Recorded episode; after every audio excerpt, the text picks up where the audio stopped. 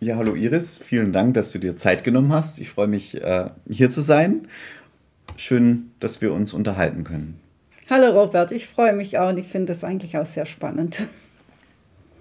Ja, ich dachte, äh, dass wir uns heute, oder wir haben ja auch ausgemacht, dass wir uns heute über das Jahresmotto unterhalten, gemeinsam in Christus. Und wenn ich da so persönlich denke, was ich mit dem Motto verbinde, muss ich sagen, dass ich es einfach den Gedanken toll finde, dass es auch für uns als Christen eine Aufgabe ist, das Reich Gottes für andere erfahrbar zu machen, sodass wir alle gemeinsam Christus erleben können. Und so frage ich jetzt einfach dich, was bedeutet das Motto für dich? Was verbindest du damit?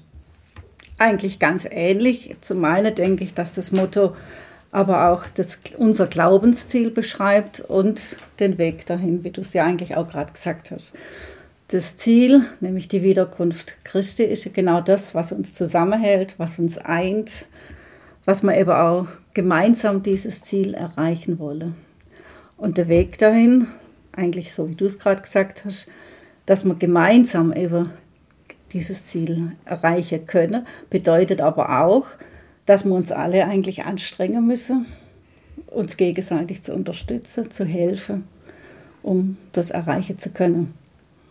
Ja, du hast es gerade schon angesprochen, ähm, dass man alleine, dass es ziemlich schwer sein kann, diesen Weg mhm. zu gehen. Und deswegen die Frage aus deiner Sicht, wie leben und wie schaffen wir das, diese Gemeinschaft in Christus, ganz konkret äh, in unserer Gemeinde hier in Schwenningen? Ja, also jetzt in Schwenningen speziell. Äh, vielleicht im zweiten Teil zunächst finde ich ganz einfach, dass man das im Gottesdienst in allererster Linie erlebt. Denn Gott schenkt uns ja im Gottesdienst sein lebenspendendes Wort vor alle Dinge, dann aber auch seine Gnade und lässt, sich, lässt uns auch Teilhabe eigentlich an seinem Wesen, besonders eben im Heiligen Abendmahl. Und dadurch können wir als Menschen ja wirklich erleben, wie Gott sich uns offenbart. Also das als Wichtigstes mhm. und unabhängig von Schwenningen. Ja. und dann gibt es natürlich ganz, ganz viele Aktionen, finde ich, wo man Gemeinschaft auch erleben kann. Verschiedener Art, sei es für die Kinder. Ich denke, da kann man alles, eigentlich alles aufzählen. Sind es Spiele Nachmittag und ich finde, die Singstunde gehört zum Beispiel dazu. Mhm. Äh, Ausflüge, Wanderungen, aber auch die Putzgruppe oder Blumenschmuck oder eigentlich alles, was getan wird, das sind alles Begegnungen, denen man sich helfen kann, unterstützen kann, wo man reden kann und äh, Frage austausche, Probleme bespreche. Dann natürlich jetzt im speziellen Fall auch Seniorentreffen, Trauergesprächskreis gehört alles mit dazu. Aber ich denke auch zum Beispiel, äh, ja, ein Sektempfang nach einer Hochzeit oder einen Kaffee trinken nach einem Trauerfall. Auch das ist natürlich im Moment alles ein bisschen oder total eingeschränkt. Und es wird unsere Aufgabe sein, das alles wieder zu beleben, dann, wenn es möglich ist. Ähm, du hast gerade auch so angesprochen, diese verschiedenen Gruppen, die es da gibt: Kinder, Jugend, dann so ein großer Mittelbau mhm. und dann kommen die Senioren.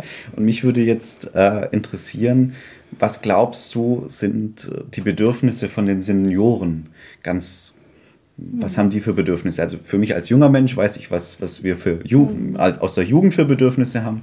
Und deswegen die Frage an dich, was sind denn die Bedürfnisse von Senioren? Also nach meiner Erfahrung hauptsächlich die Begegnung mit dem lieben Gott im Gottesdienst. Also Gottes, pardon, Gottesdienste sind wirklich ganz, ganz wichtig. Und alle sind eigentlich traurig, wenn ihnen aus irgendeinem Grund das nicht mehr möglich ist, einen Gottesdienst zu besuchen. Also ich glaube, das ist das Wichtigste. Sicher, diese Treffen, die jetzt nicht stattfinden können, auch, also gerade im Seniorenkreis. Also das hören wir auch immer wieder, dass sie da traurig sind und sich eigentlich sehr, sehr, sehr danach sehnen, dass das mal wieder stattfinden kann.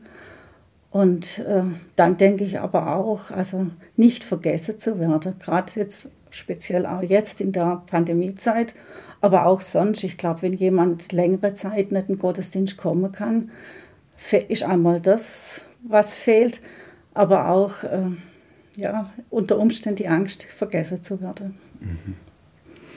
Ja, jetzt, wenn, wenn ich aus, aus der Sicht von, von einem Jugendlichen äh, erzählen darf, so wie die Corona-Pandemie, uns fehlt auch viel. Mhm. Uns äh, fehlt vor allem ähm, der persönliche Austausch ähm, im, im Jugendabend ähm, und dass man da über den Glauben spricht, dass man da kontrovers äh, über Fragen diskutiert ähm, und dass man da auch so verschiedene Ansichten hört, wie könnte es sein. Also ich finde so als, als junger Mensch oder ich glaube, dass junge Menschen sich ja in ihrem Glauben auch erst entwickeln, dass man da vielleicht auch nicht immer weiß, wo man steht, auch nicht immer weiß, wo man hin soll. Also man ist ja da gemeinsam unterwegs. Und ähm, ich glaube auch, dass, also so, oder mir ist es manchmal dann schwierig, mit, mit Dogmen umzugehen. Wo, wenn da einfach gesagt wird, das ist so. Ähm, ich glaube, das hat vielleicht auch was mit der Schulausbildung zu tun, die wir alle genossen haben, dass wir sofort hinterfragen, ähm, ist es wirklich so, ist es wahr? Ähm, und ich habe manchmal das Gefühl, ähm, Senioren ticken da anders. Das kann sein, weil die einfach schon weiter sind. Ähm, wie, wie denkst du darüber? Also Erfahrung ist vielleicht ein Punkt. Das mag sein oder ist sicher auch ein Punkt. Aber grundsätzlich denke ich, triffst du da schon das Richtige. Also früher war das schon ähm, suspekt, wenn man jetzt also sehr kritisch war oder sehr bohrende Nachfrage gestellt hat, dann ist man schon in Verdacht geraten, dass man da vielleicht nicht mehr so ganz dabei ist, sag's jetzt mal so. Von daher denke ich, dass das schon stimmt, was du sagst. Auf der anderen Seite sehe ich es heute so, ich finde, man kann eigentlich nicht, mehr, nicht viel genug sich darüber Gedanken machen und fragen und nachbohren. Denn je mehr ich mich äh, damit beschäftige und auch äh, Antworten finde, desto mehr weiß ich eigentlich auch, was ich glaube. Ich glaube, jemand, der sich da nie damit beschäftigt hat oder nie nachgefragt hat, äh, der kann ganz schnell auch mal sehr leicht erschüttert werden in seinem Glaube. Und je mehr ich mich halt damit beschäftige und ganz bewusst hinter die Sache stelle, desto mehr, desto sicherer bin ich einfach. Mhm. Ja, du hast den Gottesdienst angesprochen mhm. und das Zentrale, wenn ich dich so verstanden habe, für dich ist, ähm, dass Gott uns im Gottesdienst dient. Mhm. Und ähm, ich glaube, dass es für uns Jugendliche auch wichtig ist, aber ich glaube, dass für uns auch ein, ein, ein zweiter Aspekt ähm, eine Rolle spielt, wo ich jetzt einfach mal die Behauptung aufstelle, dass das zentraler ist für uns Jugendliche, dass wir auch Gott dienen. Also da ist äh, bei uns nicht nur sowas ein, ich sage jetzt ein Konsumieren ist das falsche Wort, aber ein, ein Annehmen da, sondern eben auch ein, ein Geben wollen. Also dass man ähm, aktiv Gottesdienst mitgestaltet. Ähm, wie denkst du darüber? Ähm, also wir haben da ja auch äh, in der Jugend mal uns Gedanken gemacht, wie wir Gottesdienst feiern möchten und hatten da diesen Gemeindebrief. Ähm, und ich glaube, dass Gottesdienst für Jugend äh, generell was Wichtiges ist. Aber dieser zweite Aspekt, wir dienen Gott, ähm, aus, aus meiner Sicht würde ich sagen, bedient er mehr Beachtung.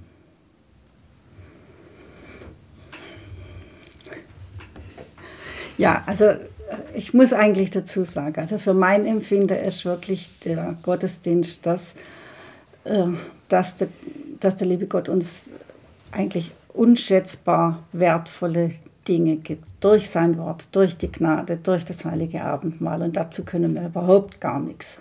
Das ist einfach äh, was, was Menschen in gar keiner Weise noch nicht einmal sich verdienen können. Mhm. Das ist das. Und alles andere, also dass das, das wir, was du sagst, wir Menschen dienen da am lieber Gott, denke ich, das sind, sind eigentlich, oder so fasse ich es auf, Dinge, sei es Gesangsspiele oder egal was, die uns erleichtern, die Geschenke vom lieber Gott anzunehmen. Also oft hört man ja, dass man zum Beispiel durch ein Chorlied sehr berührt worden mhm. ist und mhm. vielleicht auch dadurch erst empfänglich geworden ist durch, auf das Wort Gottes also eher in diese Richtung gehend. Also ich glaube, wenn wir was tun, tun wir es letzten Endes eigentlich wieder für uns. Also wenn wir da jetzt meinen, wir dienen am lieben Gott, glaube ich eher nicht, dass wir am lieben Gott dienen, sondern mhm. eigentlich uns selber dienen. Ja, ja. Ja, ich frage mich also, inwieweit man jetzt, also ähm, dieses, dieses Gotteslob vorbringen, was man ja auch musikalisch mhm, mhm. kann, was ja auch eine, eine, lange christliche Tradition ist. Ich glaube, dass das ähm, schon auch ein Bedürfnis ist. Und wenn man jetzt, ähm, also wenn ich jetzt, ne, das Beispiel Bibellesung, ähm, ich glaube, dass, dass das eine Stärke von mir ist, eben sprachlich Texte auch, auch vorzutragen. Und wenn ich das dann im, im Gottesdienst einbringe, dann mache ich das schon auch ähm, Gott zur Ehre und versuche damit ihm zu dienen. Ähm, und du hast, glaube ich, auch recht, dass das natürlich auch einen Effekt auf die Gemeinde hat, wenn der, der derjenige, der predigt, auf den Bibeltext eingeht, derjenige, der den Text hört, mit dem macht es was. Ich glaube, es, es sind beide Dimensionen, die da, da eine Rolle spielen. Ja, aber wenn du jetzt gerade auf die Bibellesung eingehst, ich denke, äh, die größte Wirkung hat es, glaube ich, auf den, der liest. Denn der beschäftigt sich schon ganze Zeit vorher mit dem Text und nicht nur, dass er es lesen kann und richtig vortrage, sondern da gehst du hauptsächlich mit dem Inhalt um. Ich meine, du hast es schon gemacht, ich habe es auch. Mhm. Und äh, mir ging es, ich weiß es heute noch, obwohl es schon lange her ist, genau, um was es eigentlich ging. Mhm. Und äh, ja, auch da liegt natürlich ein Gewinn drin. Aber du hast richtig, es betrifft dann den Dienstleiter und die Gemeinde, alle natürlich, klar. Ja, ich glaube, als abschließende Frage ähm, an dich und auch an unsere Zuhörer und Zuhörerinnen, ähm, wo jeder sich Gedanken machen kann, ähm, wie können wir als Gemeinde im Gottesdienst Gemeinschaft in Christus haben? Speziell jetzt im Gottesdienst. Ganz speziell, du? ja. Ganz speziell. Also ich denke, äh, das fängt eigentlich schon damit an, wie komme ich in den Gottesdienst. Das heißt auch, wie, äh, wie ist meine innere Einstellung, auch jetzt auch dem Dienstleiter gegenüber, denke ich. Also jeder von uns weiß, der andere hat genauso wie ich auch Fehler und Schwäche wie alle. Und trotzdem, äh, ich, ich rede dann von, jetzt von mir, ist nicht immer dieses gleiche Gott erlebe in jedem Gottesdienst. Ja. Und ich glaube, da muss jeder eigentlich wahrscheinlich dran arbeiten oder für sich selber vorurteilsfrei an jeden Einzelnen, also jetzt nicht nur im Gottesdienst, sondern grundsätzlich an jeden Einzelnen vorurteilsfrei ranzugehen, jeden anzunehmen, ohne dass man gleich irgendwelche Worte oder Taten bewertet, sondern einfach mal nimmt. Hier, du hast eine mögliche Antwort aufgezeigt, die richtige Einstellung, mit der man in den Gottesdienst kommt. Und ich könnte mir vorstellen, dass es da auch noch viele andere Antworten gibt. Und ich denke, es lohnt sich alle, wenn wir uns darüber mal Gedanken machen. Danke Ganz dir, bestimmt. Iris. Gerne.